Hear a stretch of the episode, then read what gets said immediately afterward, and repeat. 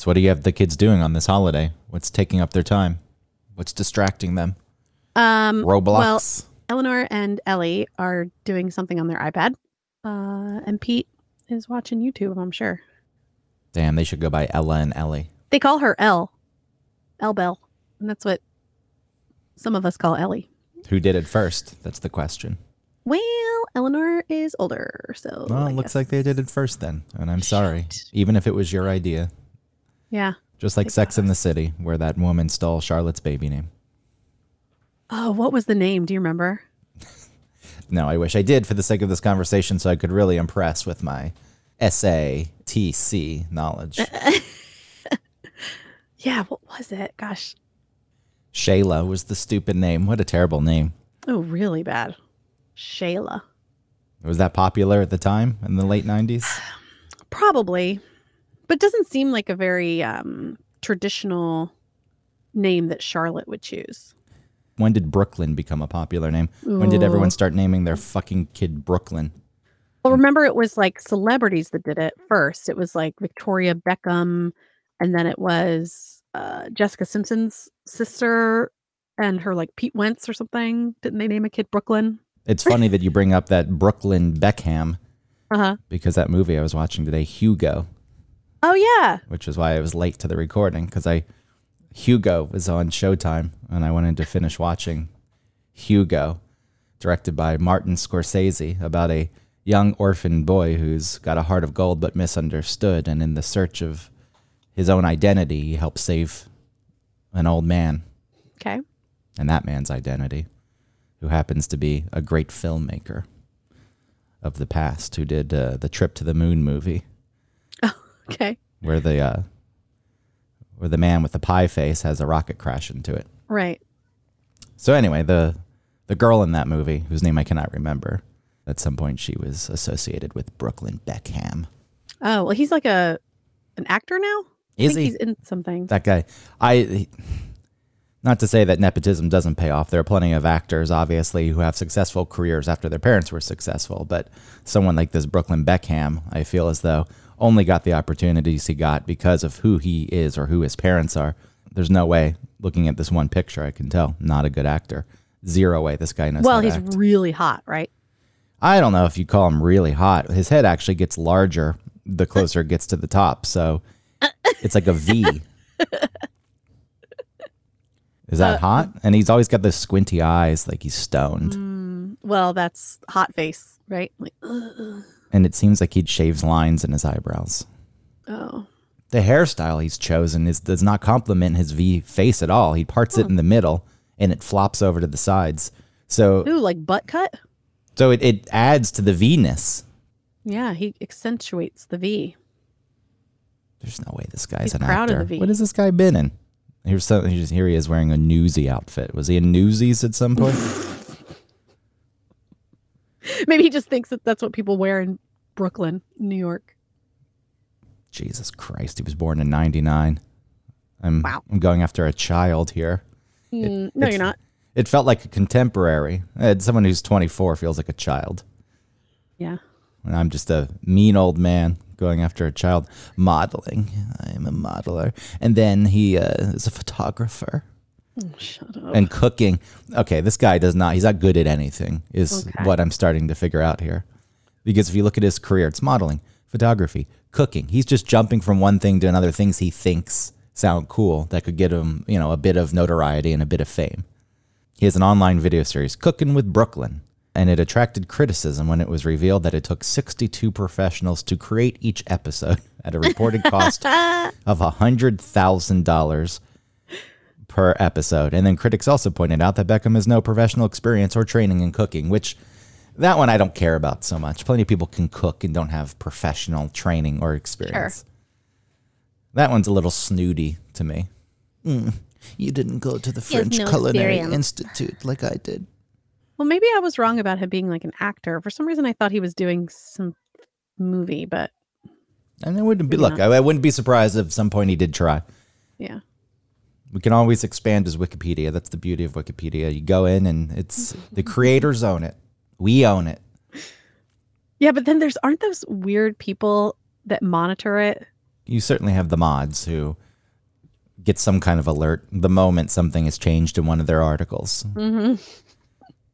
Because I read something nasty about a hockey player once, Ovechkin. He was playing for the Washington Capitals, and they had eliminated the New York Rangers in the playoffs, and he's missing a tooth, or at the time he was at least. This was years and years ago. I wrote, I can't even remember what it was. It was actually somewhat clever, I felt Mm-hmm. I'm sure it was. but I, I read something about him and his tooth and honestly within three minutes it was changed back and then i think that there's like a history log that you can go look at Uh huh. and the person will explain why they made the change they did and it was something like this is not true false information Pete is FaceTiming me. unbelievable Yes. Hi, Mom. What are you doing? Can I please make a sandwich? Yeah, go ahead. Thank you. Bye. Bye. Wait, Mom. Oh, I yep. love you. I love you too. Yee, Bye. Bye. That was so cute. that was so manipulative Why? at the end the, the, No, I, the I love you thrown in there as an afterthought No, here's what it was like. I'm getting off. I got what I wanted. Uh, it was an afterthought. It's like, oh, but if I need to maintain this dynamic, I need to throw this in there. oh, wait. I don't think I, so. I almost forgot. I love you. Bye. Why he should have said that first, and then to like butter me up to ask me for something. No, that's the master manipulator. The an amateur would throw it in there first. They reveal their hand at the start. he's a good boy. He loves me. He's still playing those cards tight, holding them close to the Oh. vest. That's right. Breast your cards, gentlemen. All right, I guess we can officially start. Oops. Whoa. It's in the same look. It's in the same position as the button I pressed to start the theme. It's, just under- funny how you're like, let's start. It's just a different bank. I didn't change it to the correct sound bank, and the color is the same. The it's a red Listen, button. no one's blaming you. I thought it was funny. well, I've done it several times. In. I've done it several times in the past, and I also hate that that theme is preloaded onto this mixer. Oh yeah. It's a like, is anyone is anyone using it? It's a great theme. Is anyone using this? Like, if some if you're using this Mm-hmm. for your show, then it, other people are like, what the fuck? I know where that came from. Yeah. That was preloaded onto the. RODECaster. You loser.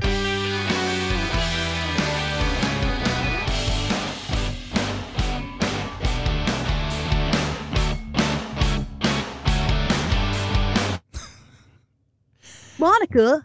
Very 90s Well, it sounds like the very like.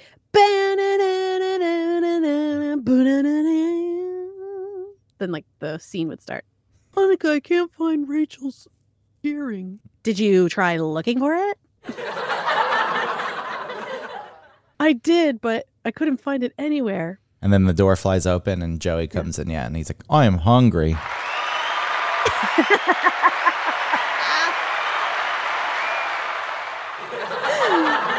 He's always hungry. And he, look, before oh, she hands him a she's already made him a sandwich.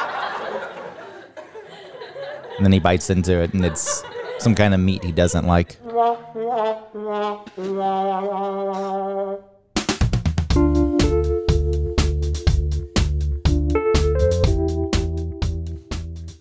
Welcome to One Topic, where we stick to one topic. My name is Autumn Fisher. My name is Greg Russ. The sandwich was poisoned. With what? What, what would you even poison a person with?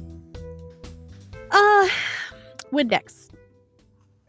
Is that poison? I mean, it is. I wouldn't drink so. Windex, but if you if if you just sprayed someone's sandwich with one mist of Windex, would it kill them? Uh, I don't know. I think maybe over time. I think wasn't that in um the Sixth Sense? Wasn't she like putting Windex in her kids' oatmeal or something? I have no. I don't remember anything about the Sixth Sense. The Sixth Sense. Only the twist, Woo! which when it was revealed, I was like, "What a fucking idiot! Why didn't I pick up on that?" I knew it from the start. Hmm. Not from the start, but like mm, less than halfway through, I was like, I know. I know what's going on. Well, good for you. But I also went in knowing there was a twist. So I don't think I would have if I had just gone in cold and not and it hadn't been such a big deal, then I probably wouldn't have like thought anything about it. I can't remember if I knew if there was a twist or not, uh, but I do remember not trying to figure it out. Oh, Because, you know, yeah, to have fun. I was able to let go and let the movie wash over me in the intended manner, the way the director, the artiste, M Night Shyamalan, wanted wanted the movie. Mm. What's his name? That's it. It's not M. Yeah, it is. It's E M M. M, just the letter M. Yeah, what is it? He's probably just like Mitchell. Mitchell Knight Shamalama Ding Dong. Oh yeah, if you look it up, it's um, it's an Indian name, so that's probably why he Oh, moved okay. away from it because he knew that Americans couldn't pronounce it. And You know what it can you can you pronounce no, it? no, no, I'm not even trying. Just look it up. It's a very quick thing. M Night Shyamalan. Mm-hmm. Real name. Full name. Like it, it, it's close enough. The knight isn't in there, but who cares? Oh, like Manoj. There are people who have normal names and they still change them for Hollywood.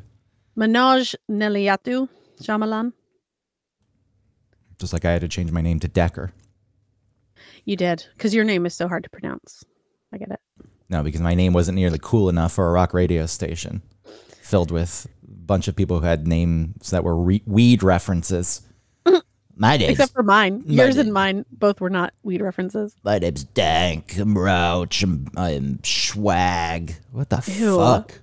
Why would you want to be named Schwag? I was well, how old were we? Twenty two. We were right there in that wheelhouse, and I still thought that was embarrassing. 96.7 The Buzz. My uncle bought me a radio station. We broadcast out of my uncle's garage. But if you look at the bottom of the website, you see in big letters Clear Channel Communications. I never really thought much like I didn't I wasn't embarrassed by that. I just thought, oh, this is just how radio is done. Like this is the bullshit that they do. I I didn't, didn't really yeah, I didn't mind the story behind the station so much. uh-huh. I mean, you're only going to attract a certain type of listener at that point. Idiots who think it's cool because some stoner has a radio station. But, you know, that station existed in the first place not to win. It was just, hey, take a little bit of 99X's ratings away so 96 Rock looks better. And then uh, we don't give a shit what the station does. That's why we're Kind of fun. that's why we're putting these. Yeah, look, it's how we all got to start because they weren't going to pay anyone. So it's like who we're gonna who's stupid enough to go work for free. Oh, these No, kids. we got paid. These kids so desperate to be on the radio. It wasn't a lot. No, it wasn't. Like but a- it was something for me. I was like, okay, yay. when you're doing a full time shift and you're making like sixteen thousand dollars a year for everything. Oh, that's true. Like that's what I make. Uh, we'll get into your topic, but this that's what I make now doing the radio show, the Von Haessler Doctrine. I get Right. I make like an extra fifteen to sixteen thousand dollars a year. That was my fu- my annual salary when I first started in radio. And look, I know that we've talked about it before recently about how the pay in radio stinks, Right. but for extra money, for doing like Yeah. three hours a week or something, it's like not so bad. Not bad. And being so young, it's like whatever. No, I'm talking about now, not Oh, then, not then. a radio show. I don't know how the fuck I made anything work back then. I had a rent that was eight hundred and fourteen dollars a month, which now isn't that much, but back then I was like, how, how the fuck was I paying that? I think about that too. Um, I remember uh, finally paying to get a good haircut and it being like $32 at the mall. And then when I was sort of more broke, I guess, I was looking back on all those times I got $32 haircuts and I was like, oh, I could have saved so much money. I wish I had that money now. $32? Yeah, I mean, compared to Great Clips, though, that is that's double the price or something. Right. Actually, I don't know what what did what did Great Clips cost for a, a woman's haircut? Probably 12. Was- Right. it was the same as a man's. Oh, I thought maybe the man's was eight. Oh, maybe you're right. See, I don't even remember the prices because twelve is so cheap for me. Right. Oh, so cheap. Well, it's twelve dollars. I know. I know there was a point in my life, sure, the twelve dollars for the haircut. Like, what the? I know. And then you got a tip on top of it. The last paid haircut I got, I just went to a salon that was around the corner from my apartment. hmm And I just, because it was there, and I just, thought, I'm just going to go here. Maybe I should have asked this up front. It wasn't clear what a man's haircut cost. Like these Okay. places are geared towards women. Right. and the, the- like the, the it's like we do men's haircuts, but it's a bit vague. And it's like whatever. It was like a hundred and twenty dollar haircut, and then Whoa. I then I had to tip on top of it. For just your haircut? Just my hair. Oh no. That's too much. I was it was you know similar to the belt that I wore for years. I was proud of my haircut streak where I hadn't paid for a haircut since like 2010. And so at that point, it was after COVID and things reopened. So it had been yeah, it'd been over 10 years since I paid for a haircut. And I and I happened to go get a haircut that cost 120 fucking dollars. I guess over uh, you average it out, it was pretty cheap. Pretty cheap Sure. haircut. I guess so. But man, it's a lot. I don't think it was worth it. I don't think it was much much different than the haircut I give myself. No, with with curly hair, it is very different. I mean, it was all the same length when it was cut. That's probably nice and probably not something I do when I cut my own hair, but It doesn't matter with curly hair. I know it's masked. Yeah. If you straightened it, Right. Then you'd notice, but no one's gonna do that. eh, maybe I should start getting, maybe I should settle on a look. I mean, I've had a look. Maybe I should settle on a new look and pay someone to cut my hair to maintain that look. What could I even do? What else could I do with my hair? I could, You could get it um the possibilities are endless. permed so that it's straight. Shut up. I'm just saying I'm just giving you options. I want real options. I need the real answers here. Well, what's wrong with the what the haircuts you have? Maybe there's something else I can do with it to make it a little more stylish. Maybe I could. Uh like put some product in it maybe. I don't know if I want product. I guess you have to put product. Most people who have certain hairstyles have product, don't they? Well, yeah, because you could enhance what you have naturally if you added uh, a product that like um organized your curls, I guess. If you're interested in doing something like Yeah, I needed to look like uh, Mark Ruffalo. In uh, Oh yeah. yeah, and that's what I wanted to look like. I need Ruffalo's hair in like the movie Yeah. Begin Again. Did you see you that could one? go to a salon that with a picture and with a, find somebody that specializes in curly hair and then get their advice on what to do. Okay, I could do that. I thought you were going to tell me to take like a magazine clipping and, and with a picture of Ruffalo and be like, hey, I want this. Speaking of friends to open up the show, like people used to do with Jennifer Aniston. Oh, right, and get the Rachel. I think at that point they didn't even have to bring in the magazine though, right? Yeah, you just say the Rachel. And everyone knew and they rolled their eyes and they were sick of it probably. But I bet. bringing in a magazine clipping would be so embarrassing. Oh, actually, maybe at this point it'd be funny and endearing if it's folded up in your pocket and you have trouble getting it out instead of just You've showing. been carrying it around for so long. Yeah, instead of just showing it on the phone. I want my look to be this other person's look. I would like to mimic, please. Mimic, Okay. please. Okay, I'll cut your hair. What a weird career. What a strange. Because it's it's quite the skill, isn't it? Well, it's uh yeah, uh, it, you can sort of if you if you're experienced enough then you can sort of see what's going on in someone's hair. You know? Like, oh, I can tell that they have round layers. You know, I don't know what that means, but I don't either. I have no clue. But to be able to properly cut hair and to have a vision and then use a person's head as your palette, as your canvas, I should say. Your palette yeah, not is palette. yeah, your palette is your is your blue thing that's got the combs in it. The blue liquid. yeah. I wouldn't want to do it.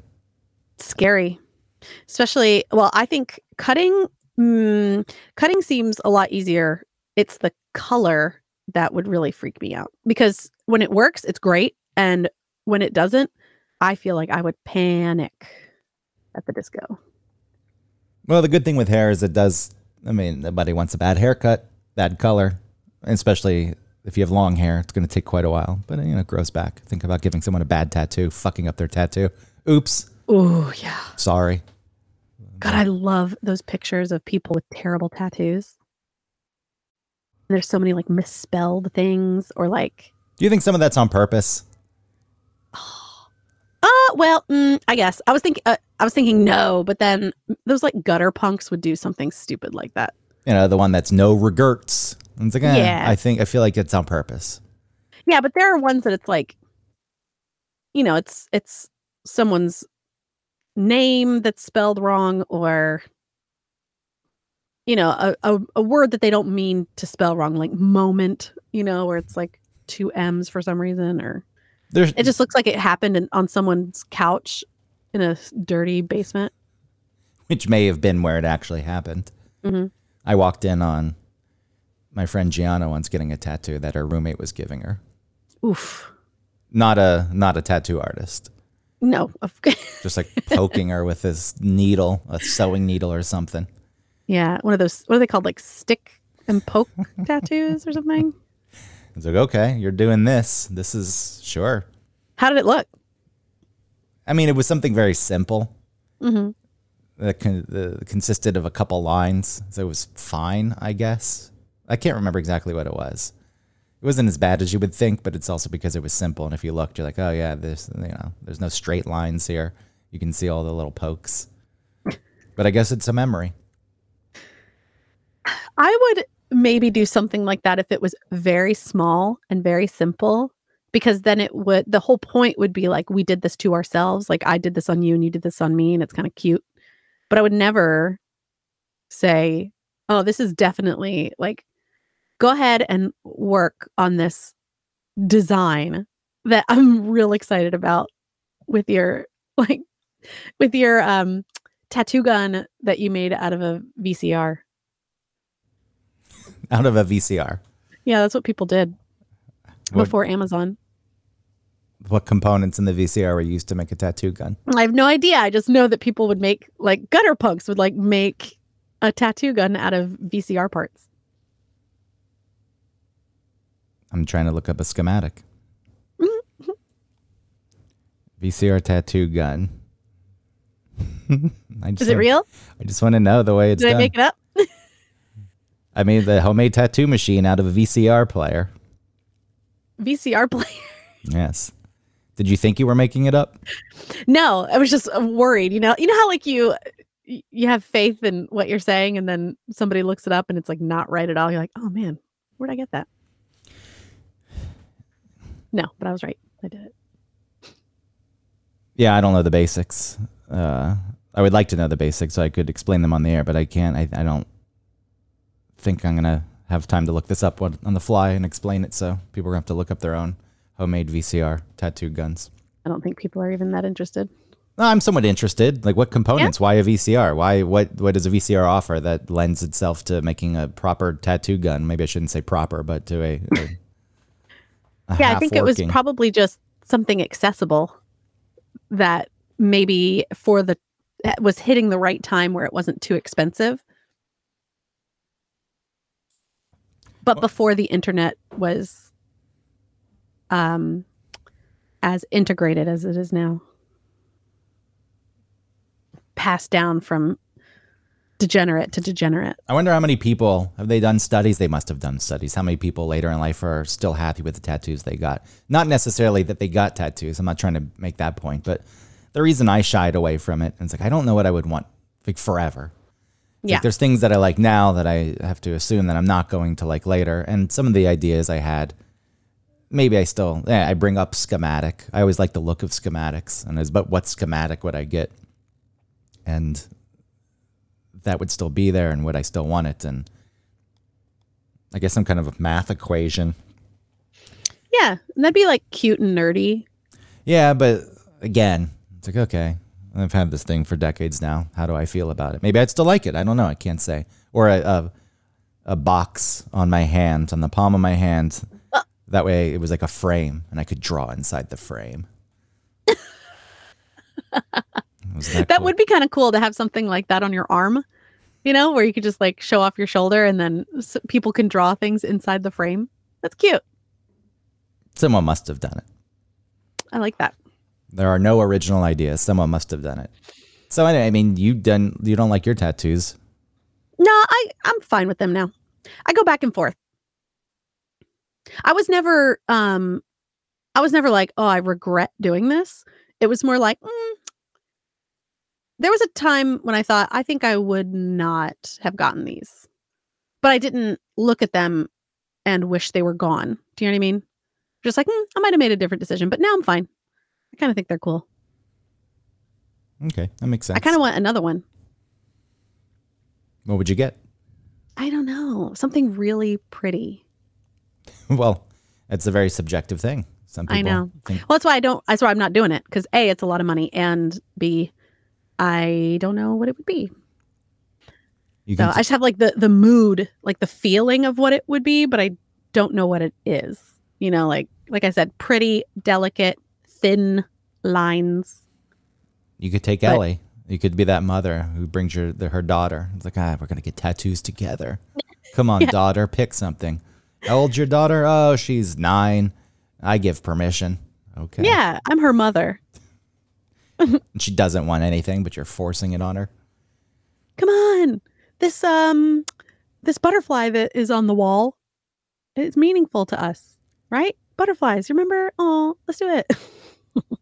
In the same way, you uh, people say, you know, you must give uh, a circumcision when they're a baby, or pierce their ears when they're a baby, so they don't remember. Similar, similarly, you should give tattoos when they're infants. Like Yeah. that way, that didn't hurt. They didn't even remember. Well, that thinking, I think, is logical.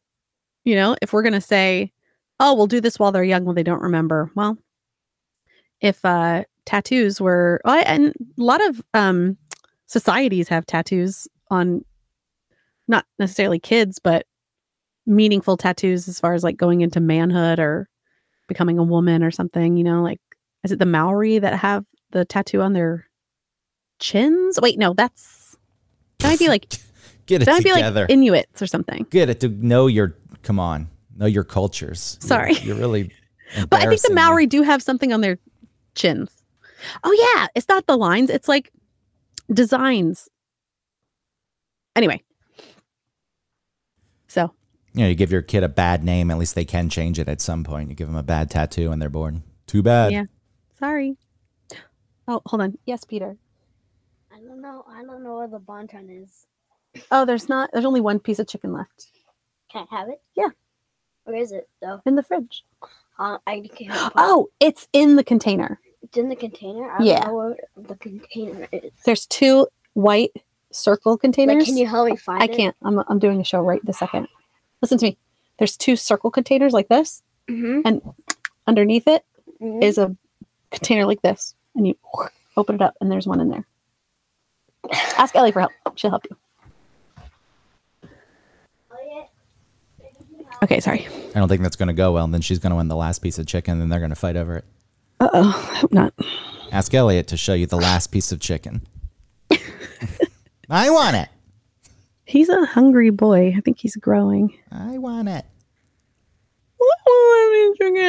So anyway, we're what, we're fucking however many minutes into the show. What's your topic? You had a topic. We haven't even gotten to the topic. We're- did have like a topic. Thirty minutes into the show.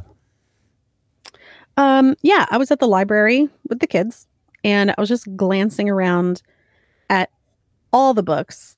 Um, not just in the kids section, but especially in the kids section.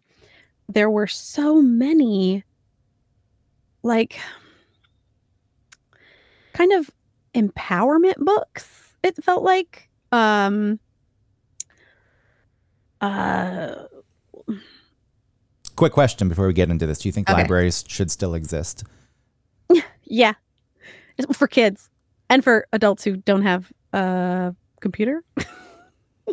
I agree. I'm just wondering about the future of libraries with everything being online now and people moving to ebooks and shit like that. Yeah. Maybe the But service. libraries are good, especially if I remember being in college and I don't think I necessarily needed anything from the library except for quiet space to be, you know, and not bothered. They could still set up a room like that. Like this is the quiet car on the train. It's similar to that. Even though people don't follow those rules. Like, hey, you're on the quiet car. I don't give a shit. I'm talking to my friend. I'm going to have a conversation. And then the conductor comes through and tells them to be quiet. Then they get all defensive.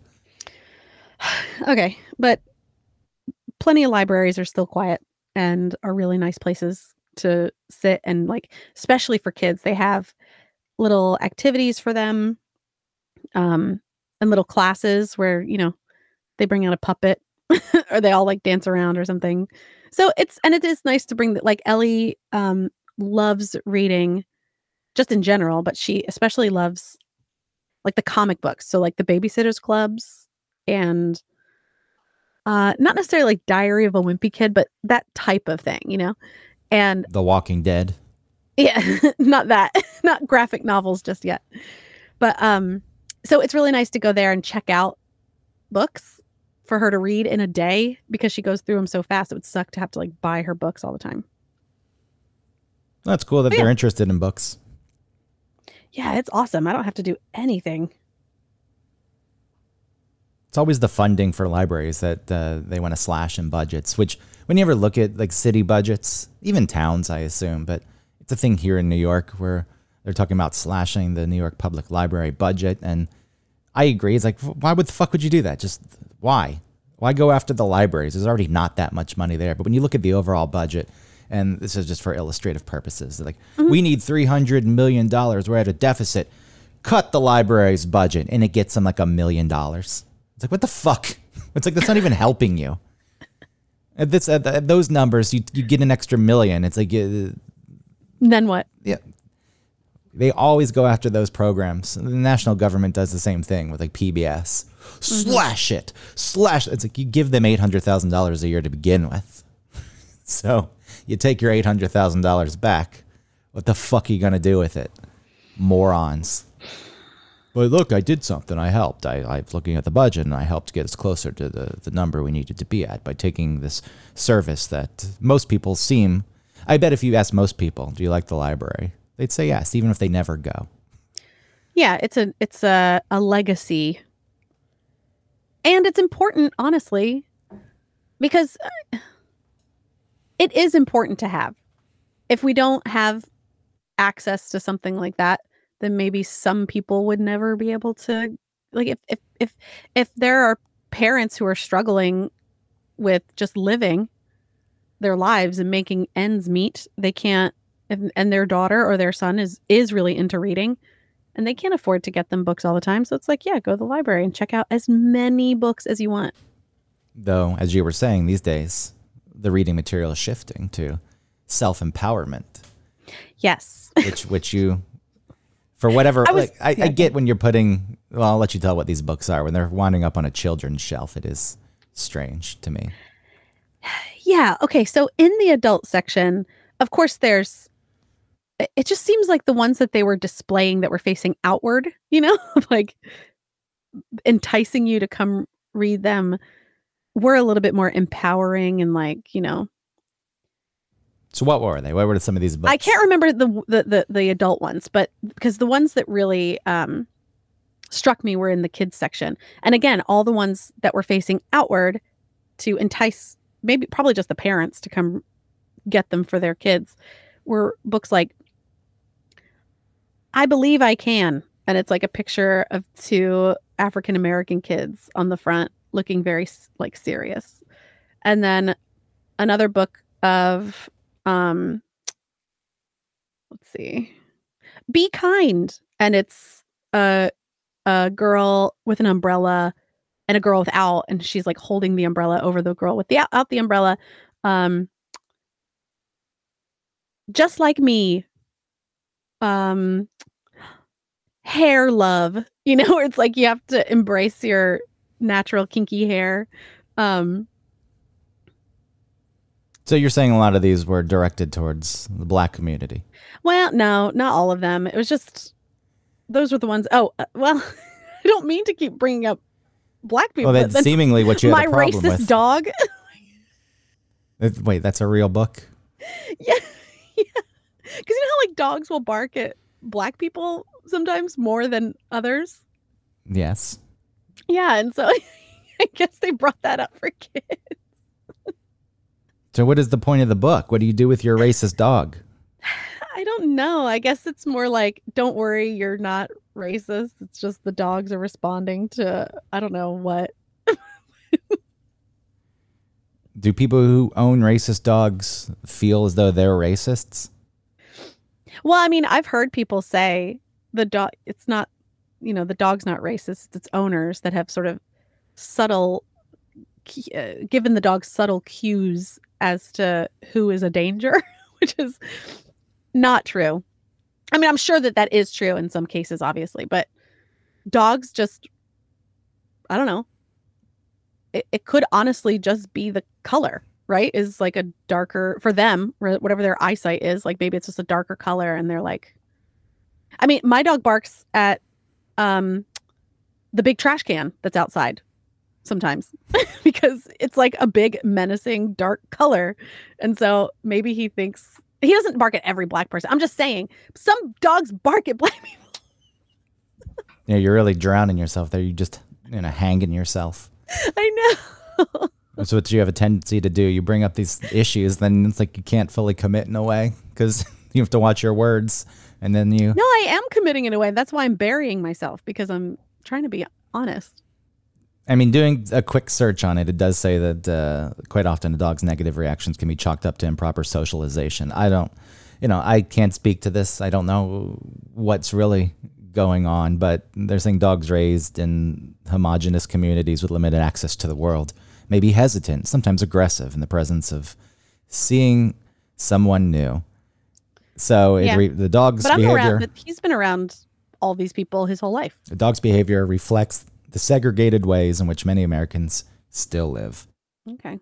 Going back to these books, these messages have always existed. Your body is awesome. And a move to include other types of people in works of fiction.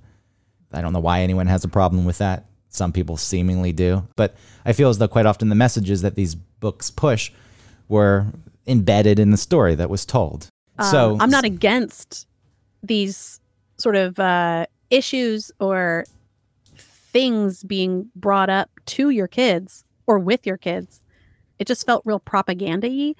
And I'm very much for if a child is having issues with her like kinky hair because she's embarrassed about it or something, or feels like it doesn't look like the other kids that she's, it's like, no, let's let's help that kid embrace what is coming from her naturally, her natural beauty, I'm fine with that. It just feels like exploitative of a real issue. I would rather it be brought up at home, you know, by by someone who's not profiting off of this. um Well, that's a whole Or- other. You're you're on a whole other path here now, which is yes, uh, the exploitation of anything yeah. for the gain of profit. yeah, it just freaked it like gave me just the a gross grossed out feeling. Um like there's there are a lot of books that include all different types of kids.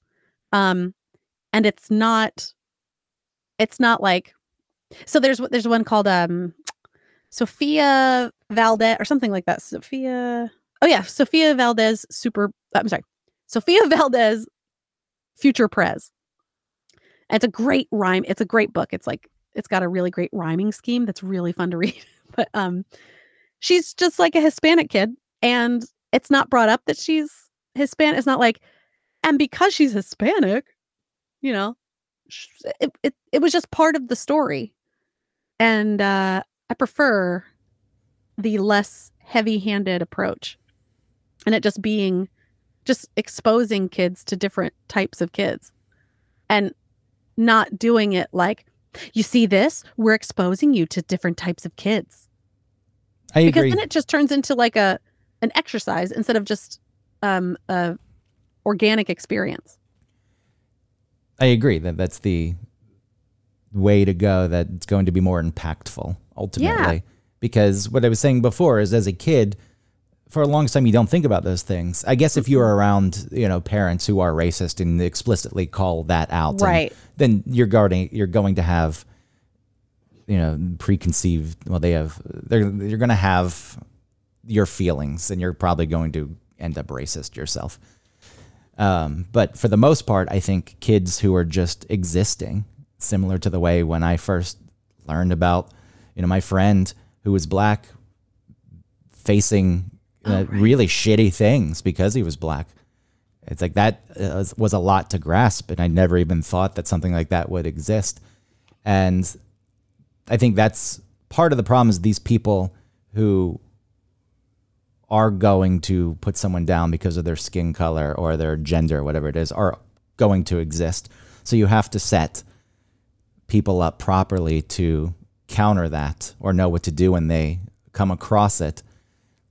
But in general, I feel like just presenting people of all types and all colors in everyday situations has more of an impact on kids because then it is representative and the Right. kid's not thinking on those terms. And you know, somebody says, uh, "I'm going to be president," and they're a Hispanic woman. That you know, your kid the point's not going to think it's a weird thing. Right. They're gonna be like, "Whoa, Hispanic." They're like, "Oh, okay, that's Sofia Valdez." That's it. you know. And I do It's- look. I- I, think that's I do think that that's important for kids to be mm-hmm. exposed to, but it does get to this level. And what are you supposed to do? Because again, there are, are always going to be people, right, who who are racist, who are prejudiced, and you're going to encounter that in life. So you also have to prepare your children for that properly. Yeah. This this is not the same, but Ellie had a a crappy teacher this year for her third grade and uh I mean, I spoke with the teacher a little bit not about the teacher's behavior, but just about like the problems that Ellie was having in the classroom and stuff. And I didn't do anything really about it because I kind of felt like, no, it's I mean, it sucks. But uh yeah, go through go through this year um having to s- struggle with your teacher because there are going to be people in your life that you're going to have to work with and it's going to suck and you have to get used to things sucking sometimes Well, I feel like that's the side that's not really taught as much anymore. It's like if somebody makes you feel bad, they're the bad person. Which, sure, if somebody comes after you for absolutely no reason, it makes you feel terrible. Then yeah, they are a bad person. Mm-hmm. oh if she was listen if she was like verbally accosting ellie like i would of course do something but she just was a crappy teacher. People have had her before that i know and said yeah oh she's the worst you know? So it's like okay well we'll just get through this year and she'll have a different teacher next year. She'll just deal with it you know? But yeah there are going to be sucky things in life and you have to let your kids be exposed to that too because they have to get they have to get used to that because that is life. Is there an idea that, and this is more rhetorical, but you know, you can certainly give your opinion. Is there an idea that that can be eradicated? Do people really think that somehow you're going to rid the world of negative experiences and negative people? I think people are just so overprotective of their kids and maybe themselves, you know, with all the talk about things being offensive. It's like just because you're offended doesn't mean to me personally like I just, you know, okay, I'm offended. I'm not going to do anything about it. Yeah, it doesn't become your mission, your Right. problem to solve. Yeah, And- it's weird that people feel like they have to mm, never feel anything negative. I don't know why there's such a low tolerance to it. Like I certainly don't like feeling like shit. I've never liked it, and I guess I've put coping mechanisms into place to avoid it. Never once did I think I'm gonna go or change the world. right. and or even change that person. You're not going to change that person. That person has to change on their own.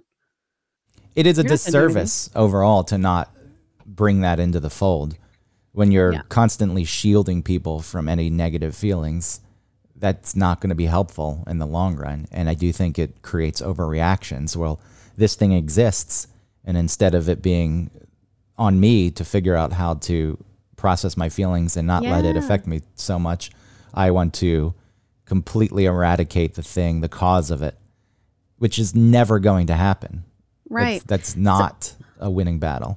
Did that come from PC culture in the 90s? And I- then all those I- people grew up to be parents and then now like- we're like- like, not letting our kids or ourselves feel anything negative. Like anything else, I think these things start as good ideas and they come from a decent place. Yeah. And then they're hijacked and they're brought to the extreme because you get people involved to make it their identity. And then once you're playing in that sandbox, you've got to one up the last person to prove that you're better than that person. And I, I don't even know if it's that, you know, I should be that cynical about it to begin with, that people are immediately trying to show each other up. But when you're trying to say, I'm a good person, by nature, that's what's going to happen. It's going to be like, oh, well, I, yeah, you're a good person. I need to show that I'm a good person, but you already showed you're a good person by doing this. So I need to take it one step further. And then it gets to this level where it is just pretty ridiculous in many ways. Yeah. And it's Are a- you actually doing anything? it, and it's a turnoff for people who probably would be on board in the first place. Again, Yeah. Fuck the people who say, you know, I don't want to see a black protagonist. Who, what the fuck's wrong with you? Why do you fucking care? Writing stories about all types of people just as people and not calling out their traits. That is the healthiest way to go. You normalize things, you present Yeah. them. You know, because I, it's not important. It's just like it's not important to say that the the person looks like you that's reading. You know, oh, if they don't if they don't look like me or if they don't come from where I'm come from, then I don't know. I don't understand. It's like no, they're just a person. If they're presented as a person, you can still relate. yes, And maybe some things you can't relate to, but that's fine. Then you maybe get then you learn curious. something. Yeah, and you learn it and you become curious and you do a little more exploration Yeah, of that topic. one topic. I hate saying that there's this much power in advertising, but to me, when you start to, and advertising is, you know, really in your face and heavy handed in its own right these days, where it's like the man staying at home and it's an interracial, interracial uh, relationship. Couple, yeah, okay, that fine. I know that the, that bothers me because I know these discussions were had. It's like Yes. we, we need to do this. it's not that they're interracial couple. It's that the the yeah they decided to do that because it would be more profitable. Yeah, it's like I don't give a shit if they're interracial, but I hate the fucking ad exec who got paid a lot of money to come up with that fucking dumb idea. But that aside, I feel as though when diversity is reflected in advertising, it has more of an impact because going to movies, reading books, watching TV shows, that's more of a choice. And if you don't feel as though you're going to be interested in the subject matter, then you're not going to watch it. But fucking commercials are in your fucking face. And the moment things are reflected in commercials, I think it has a wider impact. And people, it, it begins to normalize things and people don't think about it as much. Uh, it is still better than, like, I, I, I don't, these books that you're talking about, you, you've already brought up the other side of it too. It's that, you know, it, it's capitalism. These ideas Yeah. have been hijacked for profit, which uh, that's, that's where we are. We, it's where we have been. and then also the people who are picking those books up to check them out um they're not they're not looking for their minds to be changed so what are the, what's the point do you think like there are there's not little kids who have you know uh prejudiced parents who are then going to the library and seeing those books and saying like hey you know what maybe my parents, no first of all they're not even looking at those books because they don't care and then even if they do sort of see them and say oh yeah there is like a different side it's a, it's again it's up to that growing child eventually adolescent you know who wants to sort of change the dynamic that he- they came from or something but it's not from Well, you have the parents. it's not going to be from a book you have the parents. stupid kids book well, you have the parents who think I need to introduce my kid to this because I need them to learn about this now. And we've already discussed that. I feel like at some age, it doesn't have as much of an impact and it introduces a whole different way of viewing the world that maybe in the long run, similar to the way I say things get extreme, hurts the cause, uh-huh whatever that cause may be. There's, I guess, it's it's hard to say that that would be the case if somebody at six years old starts thinking about some of these things. but I think at that point, it also is maybe a bit more confusing. Yeah. Well, I'm reading Holes with the kids.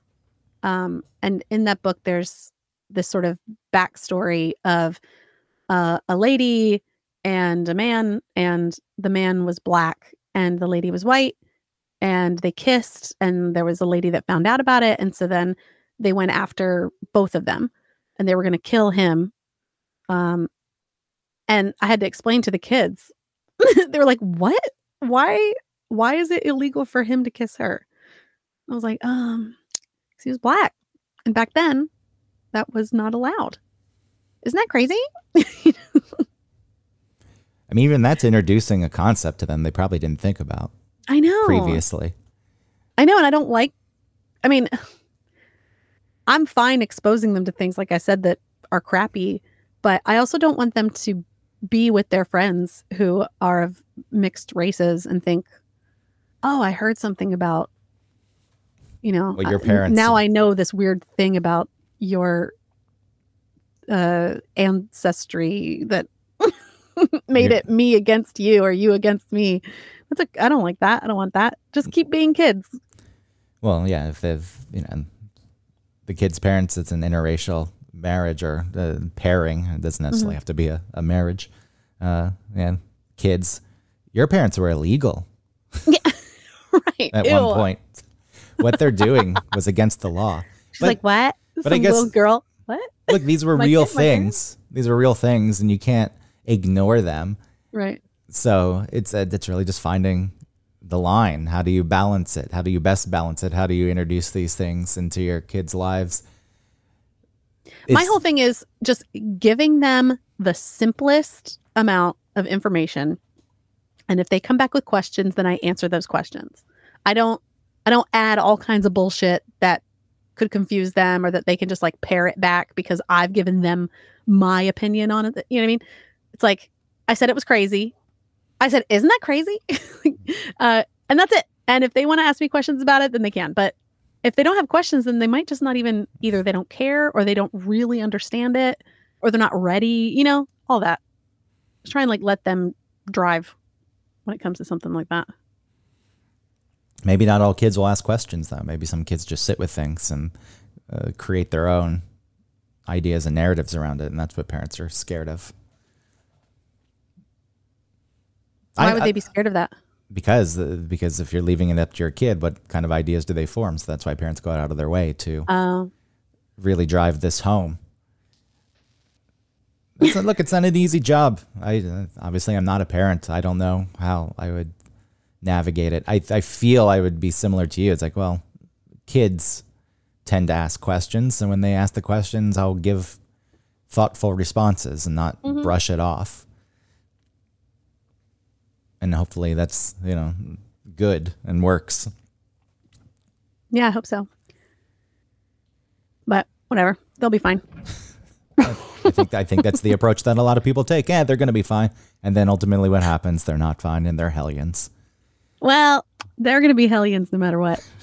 It's more about them as adults coming back and saying, "You did this to me when I was a kid, and I that made me this way." And I'll be like, "Oh God, I feel I, I I feel by nature at birth, at least in this world, that people aren't inherently bad. I know it's a weird thing for me to say that it's mostly a learned behavior. Even you know if you go in the past, why did people who look different than other people attack those people who look different? I mean, mm. whatever. People were humans were tribal right, you were fighting over land. There were there were reasons, and you know the unknown in itself is a, defect, a defense mechanism that's built in. It's like all right, well, be question the unknown. Don't just go into something, you know, a survival tactic. So there's some of that at play, but I think for the most part, people are introduced to a lot of these ideas, and sadly, sometimes it comes from the parents. And then when that happens, like good luck. You're not like I don't even know how you you can hope that there's enough in the real world that offsets what the parents say, but when you're introducing these these notions and ideas right." to You children, you look for it. it's the first things that they learn, and then Yeah. you have to undo that. And maybe at some point they're like, "My parents fucking suck," and that's a whole thing to have to come to terms with. And it's probably not as likely as the person carrying on their their parents' beliefs. If there's enough in the world now that presents itself, and I and again I think just the way the world is because it, it makes it harder for someone who wants to dismiss ideas when they can demonize the other side. If it's just being presented naturally as the way the world is, that's a hard thing to fight against. And someone who's uh, racist or you know homophobic, they look at this as the world, and I guess they can say that the world is wrong. But it's it's harder to make that point than this person is wrong. This person's bad. Don't listen to this person. So I think that's ultimately the place we need to get. If you're not learning these things from your parents, I guess as a parent, it's like how do you prepare your children to deal with it when they do encounter someone who spews uh, like hateful beliefs because you're going to come across them. Hopefully, it's not often. Like I even think about growing up. Most of the people I met weren't like that, but there were some. There were instances of it. So it still exists, and Yeah, I didn't have a lot of experiences like that as a kid. But from other people. the way you phrase that, it's like I didn't have a lot of experiences like that from other people. Um, Where did you get them from? Who? I'm saying, oh yeah, no, nowhere. but I'm saying I wasn't like around white kids that were being racist. Which is hopefully the way that this is all trending. Well, I saw some article where this um it wasn't like a white nationalist or something. I don't really even know exactly what that means, but he was a guy who was in charge of some weird group of like white people, you know, being super racist. I don't remember what they're called. They were like, um, you know, like bringing back America's to, you know, white pride, blah, blah, blah. And he did DMT and he realized how wrong he was and he like quit all of that. And so they're they're use they're talking about using I guess therapeutic doses of DMT to treat uh extreme racism as a mental disorder. Well, on some level, I'm sure it is a mental disorder, similar to the way, you know, well, some people say addiction's a disease, which yeah. I've always had my feelings. I I think it's a wiring of the brain, and if you want to label that as a disease, I don't. You know, I don't put the blame on people for being addicted. I know you can't just just stop. I just wouldn't do it. It's like that's not realistic Yeah. and demonizing people. But to go as far as saying is it's a disease, it's like I don't know if it's that. It's like a weird coping thing and a wiring of the brain, and I'm not nearly smart enough to to speak about it. But you know, quite often people will go on those trips, ayahuasca or whatever, Right. and they it does seemingly help. Like it it rewires shit and reframes things in their brain. And I you know I don't know what the long term effects are. Do people stay off? But Well, that's the thing. A lot of people that are um, addicts that use something like ayahuasca, um, they'll say it works for them, but then they've also done ayahuasca like 12 times. you know, it's like it doesn't happen just once and they're cured. well, fair enough. But it does it does seem in the short term to have helped some people. Sure, I guess. You know, yeah. it's, it's anecdotal. I know I mean, that. listen, are you on the street and nodding out, you know, uh, under a stairwell? It's like, okay, no, you're not. You're spending a lot of money flying to Peru or wherever and doing it. It's like, okay, I guess that's better. It's the new age drug addict uh, either stealing money from grandma to book their flight, to have a spiritual experience in the woods. not just to go cop on the street. Yeah.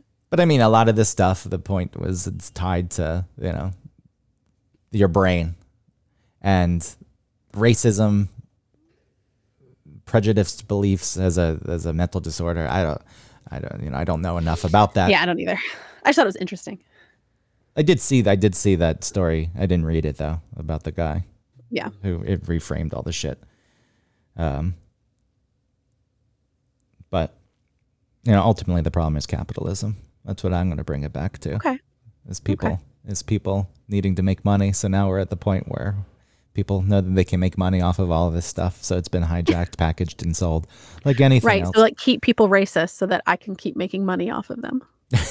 I don't know. I don't know. That's the cynical belief, isn't it? Yeah, now you're really getting I in thought there. that's what you were saying too. Well, I was just saying people see an opportunity to make money off of it. But yes, Mm-hmm. you're right. If ultimately the problem was solved, then these people would have no means to make money. So Yeah. maybe it is in their best interest to continue racism so I can continue to line my pockets. But it's like anything else, any creative idea, any new show that hits TV, eh, the stage, a certain type of art. Once people realize that's why there's so many copies of it, bad copies. Let's just come on, it's a trend now. Let's make money. Let's hijack this fucking thing and make some money off of it because that's ultimately all this stuff should exist for in the first place. making money. So any of these people who write these these books. It's always been a big market self help, obviously. I Sure. think it's probably just shifted a bit to what the help needs to be. There's always going to be people buying it, and these people are always going to make money off of it. And, uh, you know, the moment someone's in something just to make money, I think you should question uh, what the product is. I mean, sure, there's plenty of things that are helpful. You should just question it. I'm not saying it's always going to be bad, Yeah, exactly. but, you know, do we need dishwashers? What? I'm saying anytime a new product comes out, you should question it. So it's like when the when the dishwasher hit the market. I wonder if there are people like, do we really need this thing? I bet you there are people like, uh, oh, wasn't it in a Simpsons where like her they moved into that real fancy house and um, everything was automated, so she had nothing to do, uh, and so then she just started drinking in the afternoon. Yes, that's uh, that's realistic representation, I think, of the way these things go. Boredom. Yeah. When you when you're bored and you got nothing to do, well, I think that's a lot of our society in general. Like we we really don't have to do a lot of surviving, so let's just keep complaining and like fill the gaps. out and yes, let's fill the gaps and pass the time until we eventually die, and we can tell ourselves before we die, "I did a good job. I'm a good person." I'm good. All right, everybody. Love you. Uh, like and subscribe, rate and review. Talk to you later. Bye.